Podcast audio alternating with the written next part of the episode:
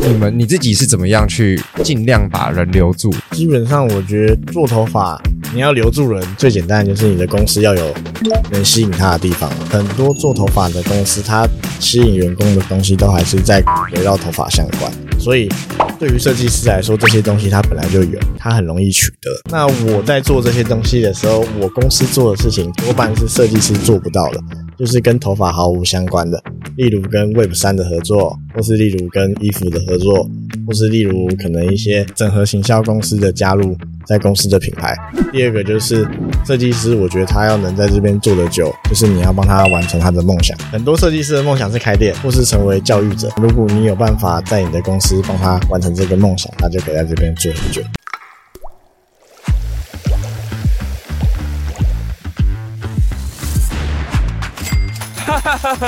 准备好开始你的创业实验了吗？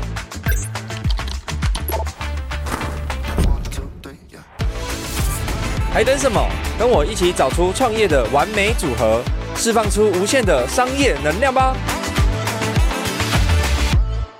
Hello，大家好，我是 Charlie。今天我们邀请到的创业来宾呢，是在美发业深耕了十五年，现在在台湾已经有九家分店。那去年的营业额呢，达到六千万。就欢迎我们今天的大来宾旭的创办人 Ivan。 Hello，我是旭的创办人 iPhone。哎呀，这么一定要这么酷，这么帅就对了，没有， 还要给我戴墨镜，给白。 灯太亮了，灯太亮了。 OK，我觉得呃，今天真的很荣幸可以跟 Ivan 来这样子聊聊，因为我们其实是在 Web 三才认识的。对，对，然后但我知道他做了很多实业跟做很多相关美发的呃事业，可是一直还没有好好的来细聊。所以今天可以来深挖他自己创业的故事。那呃，我觉得从一开始，因为其实现刚才有提到嘛，你现在已经开了九家店，没错。那你自己从第一间店到现在九间店，其实是大概创业七八年左右的时间嘛。对，那对你18来年说，这个过程当中最大的体悟是什么？我觉得真的以现在的老板来说，其实不像大家想的那样。其实老板就是捡大家不要 做的事情来做， OK， 对吧？那同时你还得必须帮助公司成长，然后排解各个员工的问题。我觉得单纯以设计师的角度来说，其实如果你真的是要赚钱当设计师，单纯当好一个设计师赚的钱，可能还会比老板还多。那除除真的吗？真的、啊，如果你以做可能你做五十万业绩，你在领那个抽成的钱，跟你要做老板，但是你做老板就没办法做业绩嘛，对，所以你必须靠各门店的收入，对吧、但是你靠各门店的收入，单纯你你是把你的机会掌握在别人身上，他们成功你才有钱赚。嗯哼，但是如果你当设计师的时候，你是你成功你就有钱就是赚，啊对啊。最简单是这样，所以会有点本末倒置。 OK，我觉得他比较像是从呃执行者变管理者，对，但是最难的就是设计师的发展，你必须要能够真的协助他嗯哼，啊，他能真的赚到钱，相对的你也老板才能赚到钱。 OK，但是如果你以设计师的角度来说，哦，你业绩做得好，你就可以赚到钱，然后你所有的事你也不用管，我觉得相对轻松很多。 哎呦，这个真的是感觉有很多故事， 有对待会可以好来好好聊。那呃，我们先回到就是当初开第一间店的时间哈，大概是一六年左右的时间。对，一六年创业，对，因为现在一六年创业嘛，但是你美发经验有十五年，所以你是非常年轻，十十五岁，还是基本上是高高中一年级的下学期转记学记这么清楚。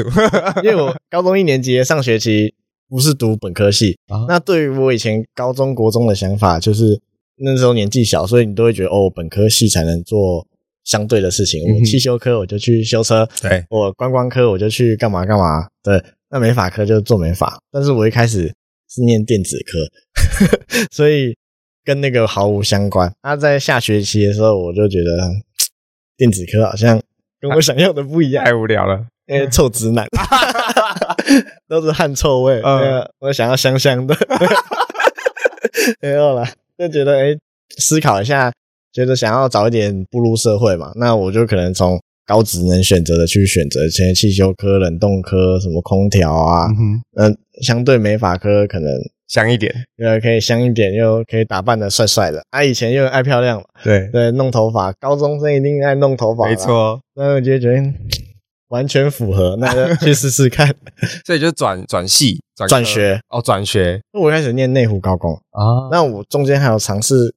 考转学考，想要去念看看商科，对，但是又到松山工农的电子科。哎，我也是中山工农的，欸真的哦我但是我是是化工科，我本来是内工的日校，但松农我是上夜校，对，啊，但我又觉得好像不太行哦。念了两个礼拜就又转去能人，嗯，对，所以就开始了美法的学习。对，开始没法学， OK，那所以从大概高中一年级开始学习，那是从助理开始嘛？然后到时候什么时候变设计师的？还是从助理开始学。那基本上我正式在做设计师的工作的时候是退伍以后，因为我一我一直会觉得，因为我有看过一个设计师，以前我在当助理的时候，他退伍之前做得很好，就当兵之前做得很好，我考虑当完兵，整个都一落千丈。那我就会觉得当兵这个过程会影响你设计师的生涯。那我只差那几个月，我不如早点当一嗯当？对啊，然后在这之前能把该处理的技术或是基本的东西磨练的更细一点，在退伍以后一起准备会比较符合自己的时间规划。嗯哼，所以退伍是几岁了？呃，十九，十九岁。对我一高中毕业就有去办那个提早，嗯，对啊哦。然后等到一六年，所以二十二左右算是。对，二一二二，所以设计师其实也当了大概三年，三三两三年。对，就差不多两三年左右。 OK，好啊。那当初的第一间店你花了多少钱？当初第一间店总共差不多两百多万吧，两百多万。所以当初是呃，为什么决定要自己出来做，就是来创自己的店？因为我个人是一个很不喜欢被时间绑架的人。那你在美发业基本上八成的，我觉得目前八成的美发行业的习惯跟制度都是存在一些我不喜欢的制度，比如在说呢，比如说可能美发业有一些很奇怪的规定，迟到一分钟怎么扣十块钱，跟有我以前在餐饮业打工的时候一 样、欸，哎，这超不符合劳基法。对啊，那你就会觉得，我靠，我我有时候薪水领的是负的， 一个月下来，老板跟我说你这个要贴三千块，要我说怎么贴三千块？没钱领就算，还要贴三千块，所以我就会觉得这不是我想要，因为对我来说，我会觉得是我迟到没错，但是我来公司的时候，我相对认真。那很多早来的人，妈的，他都躺在那打边混，对啊，那我会觉得我的价值比他高啊对，为什么我要我领的钱比他少那么多？就因为他还要比较贴早来嘛，对啊，如果单纯只是因为这样，那我想要有一个品牌是大家能够发挥自己价值并并且能赚到钱，又可以掌握自己生活的啦，不要被公司绑架。因为嗯被公司绑架，他过得不开心，相对他的发展就会有限。对，对啊，所以我主要第一个是想要做一个自己待的开心的品牌嘛。那自己待待的开心的品牌，相对的，我会希望他也能够让来这边上班的员工过得开心也。开心。对啊，所以在你的店里，你就把你原本在这个行业看到的一些陋习，都把它调整掉，或是都让它不要存在在你的店里。对，慢慢的、慢慢的会去把这些东西调整掉，但是一些很奇怪的规定，一开始我就都会不会有。嗯，对啊，所以除了刚才那个，还有哪还有哪些？我真的好好奇 哦。上课啊，上基本上我以前最严重的是他他，你平常一般上班迟到一分钟是十块，嗯你上课一分钟是五十块。哇，你都五十， 对啊，你上课的时候你只要我我每次看我这样，他是说你迟到一分钟五十块嘛啊，你三千块就算旷职嘛。嗯那我有时候迟到的时间就旷职了，今天差不多不要不要去好了。 那我真的觉得很不合理啊！你这才过十分钟就五百块、欸，对啊嗯靠欸真的很硬哎、 当然迟到是不好的行为，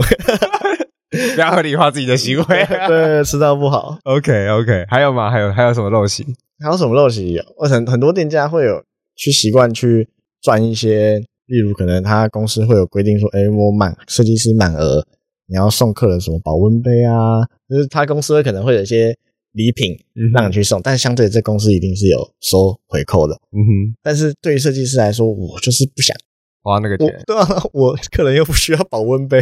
那我我你我宁愿让这个东西可以回归到我的利润，或是回归到客人的价格，或是他能够得到另外他真的用得到的东西，不是说公司你今天跟什么厂商谈合作回扣多少你就改送这个东西，我觉得很啊很多美发业都是强迫。做这些事，我还有听过他规定客人消费满一千，他可能会可以烤面包给客人吃，但是面包一个要扣设计师二十块，然后什么东西？对吧？很很多很奇怪的规定啊。他客人消费到一定的程度，他还说：“哎、那他的相要有相对的服务嘛？那相对的服务，你会觉得这东西要公司吸收，嗯，但是他的角色是会觉得这是你的客人，是你要吸收的。哦那感觉每个客人，然后在弄头发，然后都越赚越少，对啊，然后又又烤个面包啦，送个保温杯啊，然后全都扣在你的钱上， 但这些东西又又不是你想要的，嗯，对啊，假设我觉得你你想客人请客人吃东西，你就订个麦当劳给他吃就好了，还比较实际，不用被公司绑。对啊啊，真的你也可以选择你要做什么样的东西给客人，当然跟跟你公司的定价有关系啊。嗯如果你说你剪个头一千二，送个面包，那合理 OK 吗？ 对啊？OK 啊，所以那时候你开的店，你自己的定价是定在哪一个区间？我们一开始到现在只差一百块。一开始我们定的价格洗剪是五百块，啊、对啊，现在换品牌以后调整成六百。六百就不指定设计师，对，所以其实是在这个行业算是中间，对没有算特别中间高，也没有很低。对不高也不低，嗯，我觉得这价位是比较能够有想象空间啊，并且让设计师比较好操作的。嗯，而且接受度可能也比较广。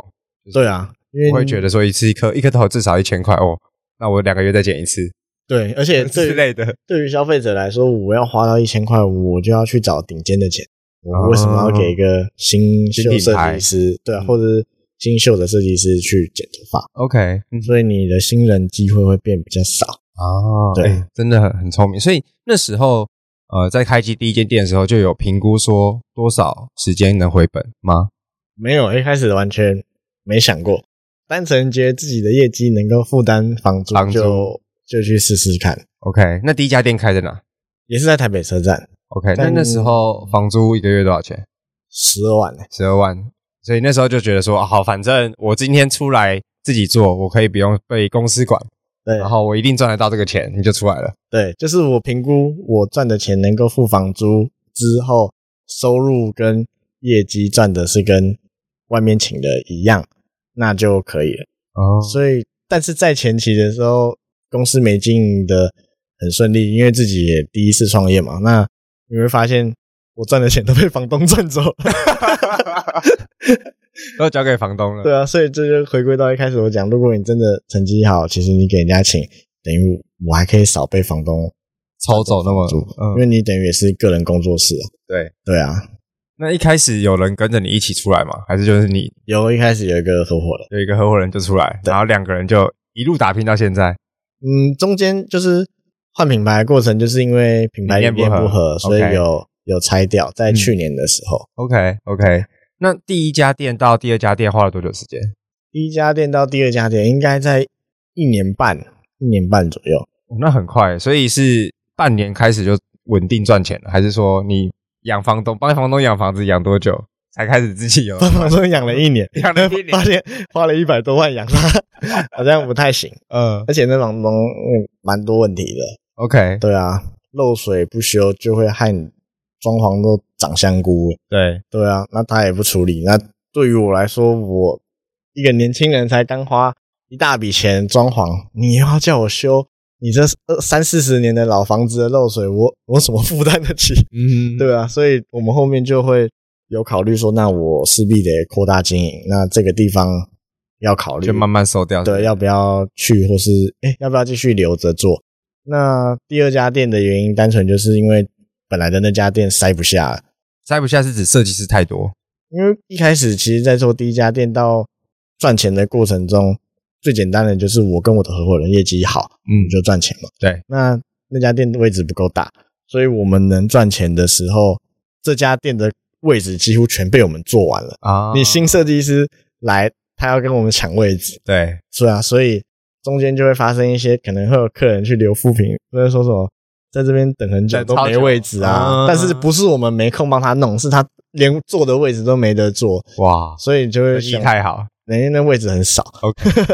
所以就想说，那干脆就在旁边再搞一间给他们做，哦对，啊，所以刚才讲到第一间店一年半左右就开第二间嘛，那对一开始刚开的时候，你的主要客群是原本的客人吗？嗯，就大家就跟着你过来，对，几乎一开始开店的都是原本的客人，然 OK 后那时候其实是脸书比较盛行的时候，嗯所以我那个合伙人他本来在脸书上的经营算是很不错，那我一开始会跟他合作也是觉得想跟他学习网络经营这一块。嗯哼，那我会发现，在中后期的时候，其实脸书已经偏饱和了。那我转去经营 Instagram，嗯哼，那第一批客人就是在这个过程中，你累积的散客，再加上从网络上捞到的，对 经营过，因为一开始真的你去在 IG，你会愿意找网红行销或是投放广告的人真的偏少，啊所以那时候，候对我来说，那个成本很低，而且效果很好。所以就是用投放广告的方式，就是花钱在上面投，一开始还没有到那么聪明，一开始单纯就是找一些长得漂亮的， 来来帮忙，对然后来发他的那些，请他对帮忙发文，对，就那是网是红互惠的概念。最简单的一开始。对嗯，啊，这其实也是很现在很常见的方式啊，对，就是但是到现在的效果真的是越来越差了，对啊因为现在太太竞争太饱和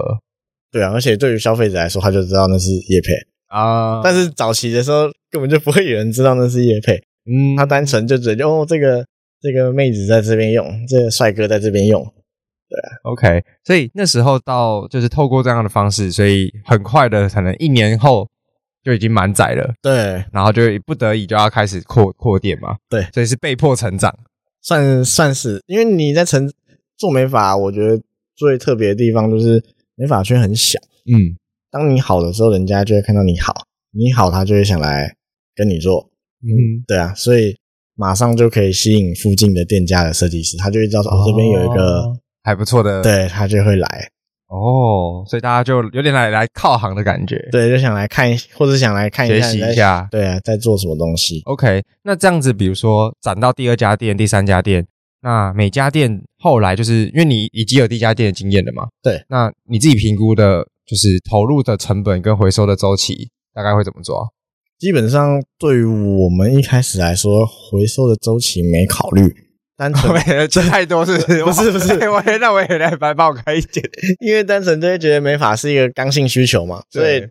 他只要有手就可以一直赚钱， 只要人还有头发就可以一直赚钱。相对的，你投资其他东西是会有可能归零的，对，那是投资头发，他只要这个人不走，他你又付得起房租，他总有一天是赚得回来的。哦所以对我来说，回收周期一开始没考虑，我只是考虑到这个店能不能 成？这个风险嗯会不会害我断倒装。 对，对，我只是怕说，哎、这个房租会不会哪天我真的都付不出来？这是我最大的风险。那除此之外，我一开始都没有想那么多，哦，单纯我能付房租，我就从就开。对所以第二家、第三家，哎，第三那第三家什么时候开的？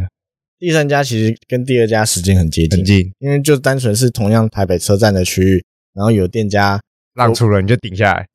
我靠，哎，且现在的口袋很深没哦。有没有，顶浪顶浪相对便宜， OK OK，那那那到现在呢？因为比如说现在已经到九间了嘛，嗯你的评估方式还是一样吗？还是是会把现在就会评估回收周期，因为嗯，对我来说，一个月一个月有三趴的回收利润是正常我是基基本本的。嗯嗯，那你三趴，那回收周期最拉最久就是三三年，嗯那你快一点，一年半嗯哼。是可以的，甚 OK 至有的一年内它就回本。如果你这家店的成本够低，够低像刚说的顶浪，如果你用顶浪的方式，可能有的店一百万以内就可以搞定。啊、而且还有现成，有些有些有现成装潢，对啊，说不定还会有现成的员工留 下来，因为有时候设计师不喜欢换地方啊，嗯他害怕客人客人流失啊。对对啊， ，OK，所以在你的这个展店路径听起来，呃，第一阶段会是，反正你你的算法很简单，你设计师带来的收入可以去 cover 掉你的房租房租，然后然后客源，那那不都不会担心客源不够吗？还是说它就会是一个稳定成长的趋势？因为我觉得设计师的特性，他自己会知道说哪些客人是他比较留得住的，对。那当他这些东西他自己，呃，我我应该应该补充一下，我我在开这些店的时候，这些设计师同时我也会让他成为公司的股东嘛，所以他自己也会把利益评估进去。那他评估进去的时候，他就会讲的现实一点，他比较不会有一些就是偷懒的，，对，或是留一手，可能觉得说哦，他或是他夸大，因为他夸大，相对他以后得赔钱嘛， 对对，所以他必须很真实的把这些东西跟你来做讨论。那相对的，他也会更付出一点。那这东西，我觉得在一开始的过程中，只要评估他的指定客人的业绩能够去负担房租，就是我一开始在意的点。然后，同时他也必须是我们这家门店的招牌，股东，对，嗯，哦，所以指定因为指定客人就是他已经固定的回头，对然后之后的散客都当是额外多的，对，然后那比如说你在展地前，你每家店都有呃店长吗，或是股东是怎么样去设计？因为刚才有提到嘛，你每开一家店，你就一定把员工变股东，是这样的，这是这个概念吗？一定会有一个店长会 OK 去做股东的角色。啊，但其他设计师就不一定对，看他年资或是看他的意愿，有的人会很主动，对啊，他、很主动的人对我来说就是可能比较有狼性一点，嗯那我很愿意跟他一起共事，那他也要出钱 吗肯定要 ？OK 不出钱会会有太多问题啊、所以他也等他等于就是他出钱，你跟他合伙对来开出这家店来，对，那谁大头谁小头？对我们来说一开始没分的，嗯我们都分得很平均，哦，对啊，啊，就是大家就看总 total 要花，比如说两百万，就看大家各出多少钱，就占对多少比例。对，那这不会有就是呃，哦，可是这可能是后来有经历到嘛，意见不合或者是对，多少会有这种问题产生。嗯所以我觉得在伙伴的评估也是做美发很重要，因为做美发人真的都是人啊，不好管。对对啊， ，OK，所以现在也陆陆续续到现在就九间了嘛。那你觉得这个过程当中对你来说最困难的是什么？是管人吗？做美发管人真的很难， 嗯，呃因为他没办法像一般的公司说什么用一流的制度啊，管三流的人才，这在美发是不可能实现的，我觉得，啊，对啊，因为你给他一流的制度，三流的人才也没办法带其他人，对，底下只要有人比他优秀，他就会想要踩上去，对啊，或是他就会想要像前面说他去去外面创业。那对于我来说，相对这种人肯定是人才，嗯因为希望他留在公司。所以，对每一家店的店长，他的能力对我来说都蛮重要的。对啊，那在这个行业怎么样去防范或者是设计说，哎，这个设计师做做成了，那他后面自己出去开，不想要不想要跟你合作，我觉得这个很难欸呢、这很难。但是我自己秉持的观念就是，不管他合作或不合作，就是保持友好的关系啊。他、嗯他想去外面尝试，我觉得也可以，因为你自己会知道 创业很难，所以他要去尝试，我也是蛮支持他的。那保持友好的关系，就是他如果创业失败了， 就会再回来他相对就会回来找你。 OK，因为听起来就是当一个设计师他有一些资历，他累积了足定的客源，然后他又有资金的话，其实他要自己出来做是很容易的。很容易啊，很容易对，就是这个行业的门槛可能也是相对低，或是这个行业创业的门槛。对，因为如果你不是设计一个中型的店家的话，如果你一开始只是图一个自己做客人自己的店，其实你要开一个工作室的成本，其实可能五十万嗯就可以搞定，对，所以相对的简单很多。嗯因为像我对我来说，我认知美发业就是一个服务业，对所以它是重人力成本的，对那它就跟餐饮业很像。没错，那在你们的角度，或是你经营的理念，你怎么样去管员工，或者是比如说，呃，像美发有助理嘛，或者是跟你们合作的设计师，对因为刚刚聊起来比较像是你一家店的成本，其实设计师好像三个月之后就不需要付固定成本，就是抽成制。对新新进的员工是这样，哦，新进的员工是对这样， 那那不旧的员工呢？旧的员工就是已经一直都是抽成制，啊，都是抽成制，所以就是等于就变成是说，好，因为都是抽成制的关系，所以经营者的成本就只有电费、房租，对跟刚进新人可能有三个月的固定薪，对然后剩下跟一些库存的成本，对，其实就这样。以美发业来说是这样没错， OK，那这些人的流动，因为我自己的认知是非常高的，做美发流动率真的非常高。那你们你自己是怎么样去尽量把人留住？就是怎么样去做教育啦，或者怎么样去做培训呢？嗯基本上我觉得做头发，你要留住人，最简单的就是你的公司要有能吸引他的地方嘛。嗯，那在我自己目前的方向，就是因为很多做头发的公司，它吸引员工的东西都还是在围绕头发相关，所以对于设计师来说，这些东西它本来就有，所以它很容易取得。那我在做这些东西的时候，我公司做的事情多半是设计师做不到的，就是跟头发毫无相关的，例如跟 Web 三的合作，或是例如跟衣服的合作，或是例如可能一些整合行销公司的加入在公司的品牌，这些都是设计师他自己个人做不到，然后跟头发毫无相关的东西。嗯哼，那第二个就是设计师，我觉得他要能在这边做得久，就是你要帮他完成他的梦想。那很多设计师的梦想是开店，嗯，或是成为教育者。那如果你有办法在你的公司帮他完成这个梦想，他就可以在这边做很久。那这个也是我们店开的多跟快的快，原因。像我们有的店可能在宜兰啊，在台中啊，在基隆啊，这些都是他们在可能以前在我们北车店旗舰店做。那他做到一定的成绩以后，他会想说：“哎我想回家，他想回老家。”因为他有嗯平常都从基隆来台北上班，基隆很他远对，他会想说他也想要回去，他拼拼看。对，那我们就说，那我们一起跟你做。那他自己会评估嘛？他自己做的风险多少？他要投入多少钱？他找不找到伙伴？这些都是他要评估的。那对于我来说，呃我愿意承担你这些风险，我们可以一起做。他只要有一个人，我们都敢跟他做。哦，对，啊，就像前面讲，他只要一个人的业绩可以撑起这家店的成本，对你就敢跟他玩，但是通常回老家这种，你就很难评估，因为他距离太远了，对啊他的，客人肯定是会断掉啊，对，所以这个要评估的东西就会比较多一点。对例如他这个他本来在这边做的成绩好不好？他如果本来在这边成绩做得好，你就会知道说他回去相对成成功的几率偏大。他如果在这边本来就做得不好， 跟你说他想要回老家开， 你可能会怕怕的。 对啊，所以你也拒绝过员工，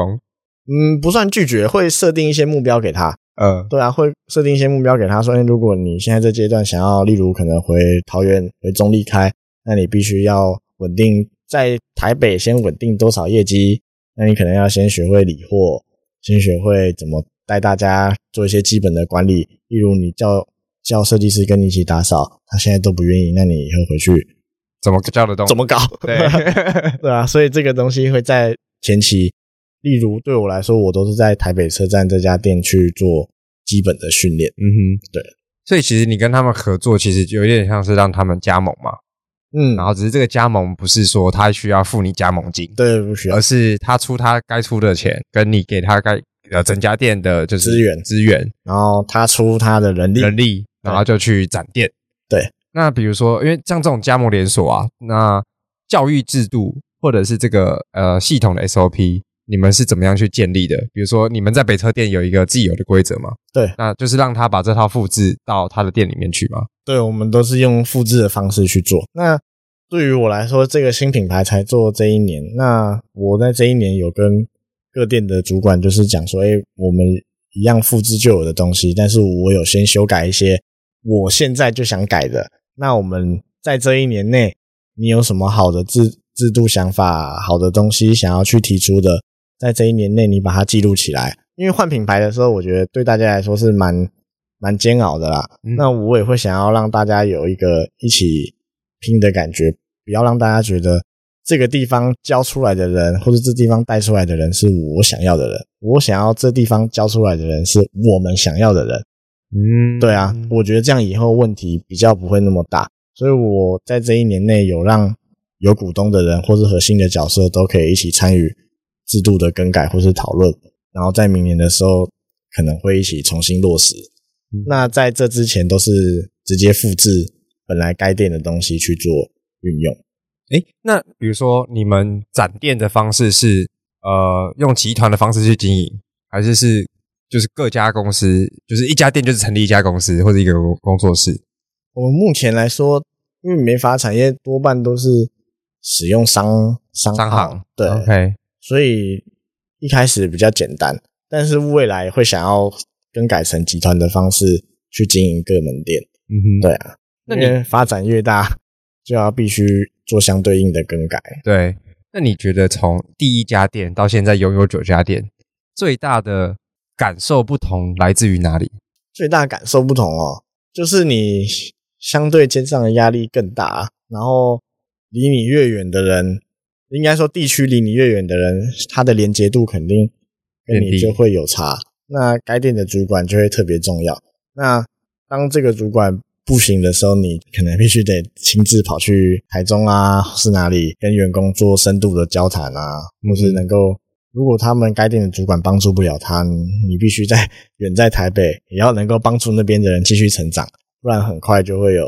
人员的流失，而且你也要马上找人能够去替换这个角色。对啊，这个听起来超难的，而且现在你们超难，九间店应该多少个员工？五六十个了，差不多五六十个。所以你要每个都亲力亲为去管理到吗？应该不是这样子吧？很多人的想法会觉得，哎、现在九间他可能已经完成他八十趴了，他想要轻松一点做。但是对我来说，我可能会觉得现在可能才十趴，我未来的愿景很大，对，所以对我来说，这些所有的人，这五十个人，我都把他可能当做我以后很核心的角色，啊所以我希望跟他们的连接度都深一点。那我未来可能有五百人、四百人的时候，这些人底下可能都会有十个人在管理，所以我想要跟他们连接度在这早期的时候都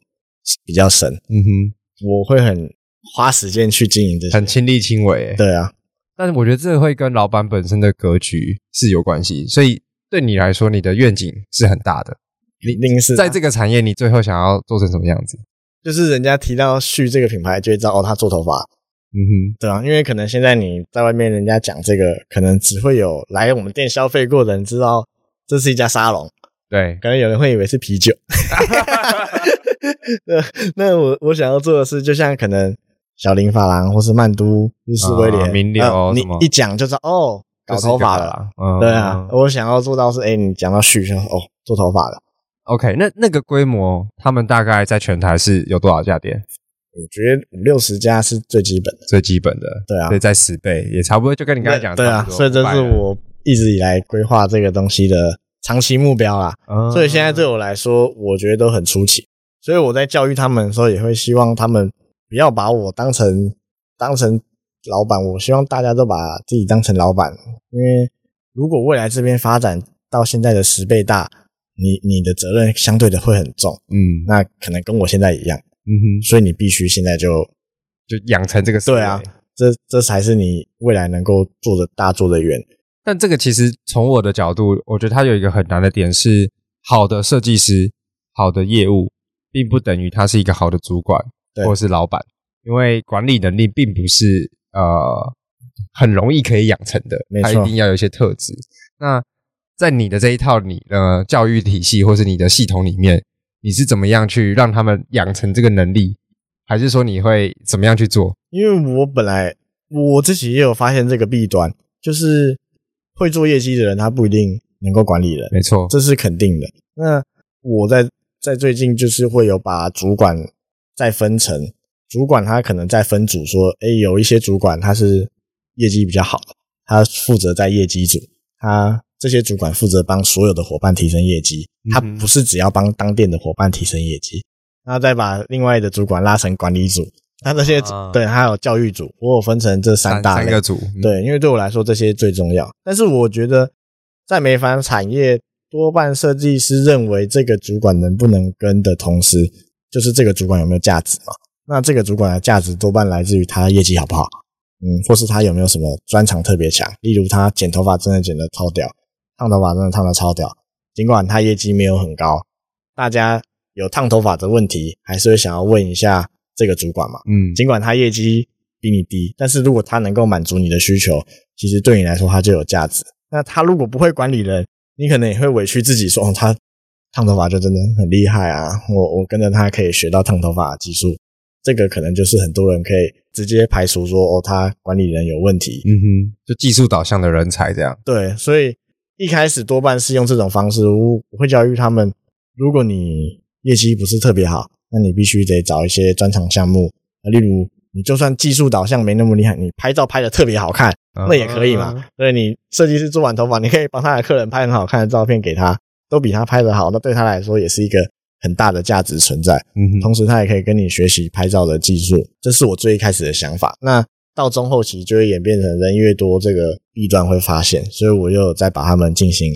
分组分组，对嗯，这样子确实会健康一些，对，而且理论大家上来说是会健康一些对，。大家会比较清楚这个人的或者这个主管的定位，对你不要再去强求他不擅长的事情对，而且他们自己也可以在里面做思想碰撞。啊对啊，那目前来说，我看起来效果蛮好，因为我半夜的时候都会看到群主一直在跳。哦，对对啊，他们就很激烈的在讨论这对样。，然后他们本来的格局都会局限在哦，我是基隆店的店长，那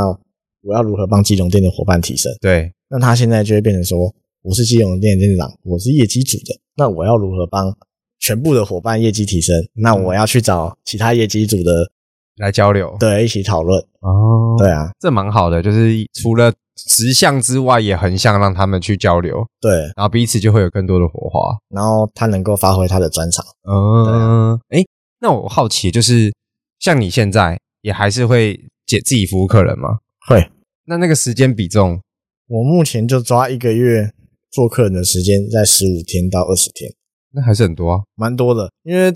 就像我前面，那你怎么？管这些人？我觉得这很出，对我来说很出奇，所以我就没睡觉啊。我觉得现在对我来说很出奇，所以我我不希望用嘴巴教育员工做业绩， 嗯，就是因为我早期带过很多店家嘛，都有一些老头出来跟我说，哦，他十年前做多少，嗯，对我来说那是屁呀、你现在你做给我看嘛，嗯，对啊，不然就是有人能够有人能够讲说他真的很厉害，那我相信。对，但是在现在，如果我就这样子的话，真的讲我很厉害的，可能就只有我身边的人。对，但是靠他们的传播力，我觉得不够。嗯哼我现在必须做到，可能五年后我在休息，那这六十个人都可以在这公司里面讲，老板以前真的业绩做得很很好厉害嗯。对啊，这我觉得比较有说服力。如果我现在就休息了，新进的人来根本就不知道我是谁，对，那我就在那边嘴他一顿，说你业绩做的很差、啊，你然后干嘛干嘛，他还讲说妈的没看你剪过头发， 整种呃，我觉得这是最基本的，所以我有给自己一个标准在，就是每个月必须做到多少多少成绩，那这是我有给自己定的目标啊。嗯那能够做到这个成绩之外，多的时间我在做其他事情，不过当然这东时间就很杂，那你一天睡多 久？我都间断式睡眠。 间断式睡眠对啊，因为我早上还要带带小带小孩去孩上学啊，啊因为我相对很晚回家嘛，所以晚上看不到啊。我早上就会希望能够早陪他们起一点，对啊。让他去上学以后，我可能就会再回来眯一下下，对，然后就再准备上班这样。什么时候结婚跟生小孩的？好像二十二岁、二十三岁吧，嗯，嗯，小孩五五六四年岁前，了。对现在然后有两个对，有两个， ，OK。那你觉得就是，所以是先创业，然后再结婚生小孩？对，那对你来说，发生了有小孩跟结婚这件事情，你在工作还有这些生活上怎么去取得一个平衡？我觉得时间上真的很难取得平衡，你要都好，就是你自己要少睡觉啊， 这是一定会发生的问题。那另外一个就是你要能够把这些东西知道它做好的标准在哪里，那你就是要按照这个东西一直持续的去做，不然你只要有中间有什么疏忽，对于人家来说这都是借口。嗯对啊，所以真的就是只能学习时间管理。哼， 我要时间管理大 师哦。 要学习时间管理大师，太呃难了。 OK，那你刚刚有提到，就是自己会亲力亲为做业绩嘛？对那你自己现在业绩在店里算是就是前前前几名的吗？肯定是前五前十啊，哦这是最基本的。最基本。我的我觉得这真的很不容易，就是身为一个老板，你还要在第一线亲力亲为。但我觉得这在这个阶段很重要，因为就像你讲的，他才可以服人。因为就是这个是领导管理的，我觉得是一个很重要的环节。你有没有亲力亲为，就取决你的员工会不会服你，对而哦不是变成是只出一张嘴的主管。对，这是肯定的。 OK，那回到就是呃，创业这几七七年多的时间，对那你自己觉得最大的挑战，或是有没有什么时间点是你最痛苦的？拆火那时候吗？还是拆火那时候其实我也觉得还好，因为只要知道你自己在做什么就好。我觉得最痛苦的就是当你，例如可能生小孩，对我来说这就是一个有好有坏啦。相对的，你会多一个角色，就是爸爸的角色，你可能会想得更远，或是评估的东西不一样，对，或是看到年轻人，你会有不一样的心态。嗯哼，这是我觉得当爸爸的好处。当然，对于公司管理上这些都会有影响，但我觉得相对就是最直接就是牺牲掉你的时间。时间那这个东西就跟你的家庭有关，你老婆会靠邀你啊，你多跟同事讲话就好啦。 你的的这个，我觉得最影响最大。对我来说，我觉得这些也是，如果相对你家庭支持你，那你自己就是要知道说你要怎么去平衡这一块。例如，我就是早上真的愿意就是早点起来，嗯那如果我早上也都在睡觉，睡到中午去上班，那长期下来，人家一定就会觉得说，干，那你生小孩干嘛？对啊，所以我觉得这对我来说是比较累的，因为这个是得一直持续到他成人嘛。嗯对啊，按、你说其他的事情对我来说都是短时间的，嗯哼，所以这个我觉得长期下来是影响比较多，但我觉得也有很多好处。啊嗯哼，对。那你觉得你是一个好的老板吗？我觉得哦，我应该算是吧，我耳根子蛮软的，对吧、所以是大家想要什么跟你讲，基本上就会过。也不是，就是大家可能，因为我觉得一般老板可能不会花很多时间跟员工聊天，嗯但是像我有时候下班，有的员工会打来说可以聊个天吗？我说啊，你要聊什么？就想找你聊个天。我说哦，好啊，靠，一讲就讲两个小 时，我就觉得、哦、这时间 很浪费。但我会想要去听看看他想跟我说什么，嗯对，会想要听看看他发生什么问题，啊、为什么想找我聊？你没你没朋友啊？ 你肯定有朋友的，啊这些东西你可能跟朋友讲，心里会舒坦一些嘛。你总会想跟我讲，嗯哼我会想要知道说是什么问题。 ，OK。对啊，那你觉得你是一个好的爸爸吗？我也嗯这个哦还在学习，但我觉得应该算是吧，就是还要提醒提醒自己很多事啊。所以养小孩，我觉得真的要很有耐心。对啊，如果你没有耐心，就会影响到你的情绪，然后你情绪不好，耐心不好，小孩间接会影响到很大。嗯，我觉得这些回答都会是一个真的经历过的人才能感受到，而且会有一个，其实你也很快速的长大啦。就对，是我觉得创业本身就是一个独立而且持续学习的过程。小孩出生，你有多了一个责任，你需要伴随他这接下来的这一辈子。对所以你也多了新的角色需要去负责。对对，所以如何成为一个负责任的人，或者做好负责这件事情，也是一辈子的功课。对，对，那我觉得最后回到就是在美发行业这件事情好了。对你来说，未来的五到十年，你觉得这个产业的天花板，或是会是会是长什么样子？因为我觉得美发产业的变动都很大，就像早期十年前可能都是大型店家比较红，可能像西门町那些大型店家，但是过没多久他们就都衰退了。那在这在这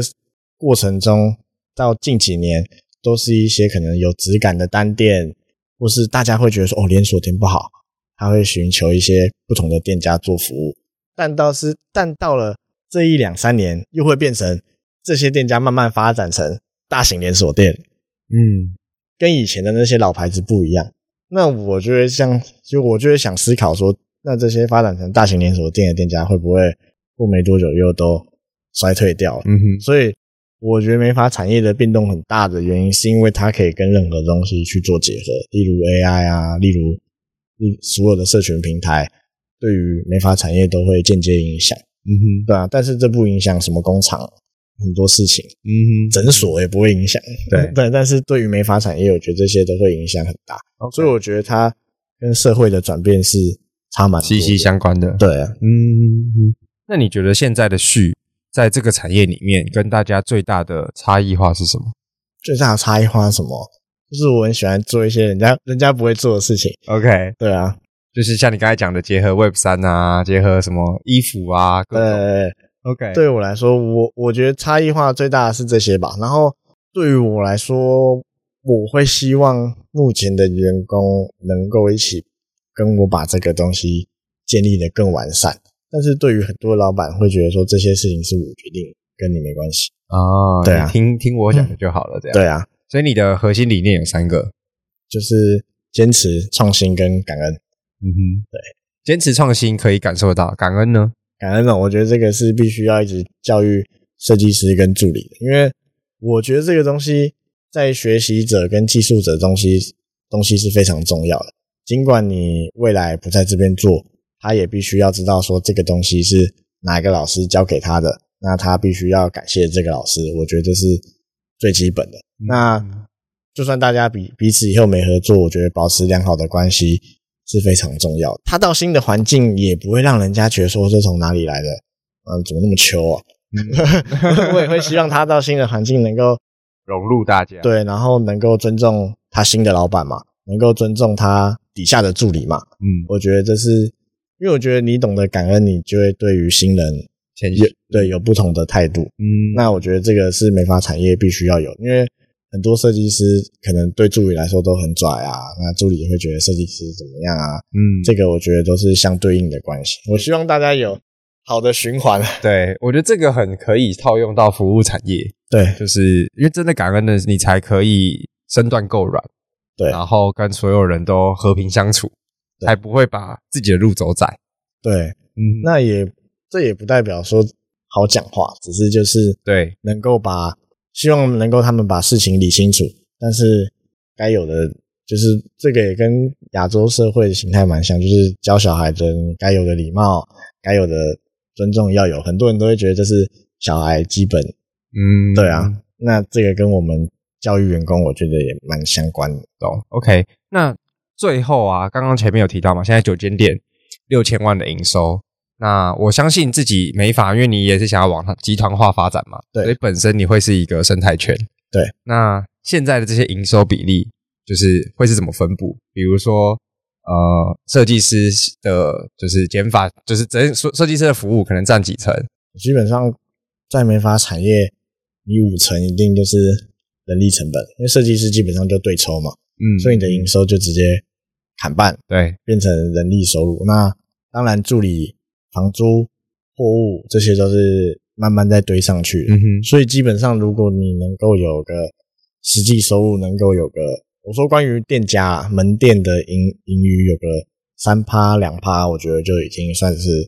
基本。因嗯为对于三趴来说，一年就可能有个三十三十，对嗯啊哼所以他保守来看就是一年就是三十趴的净利，的稳定的话， OK，嗯哼，所以其实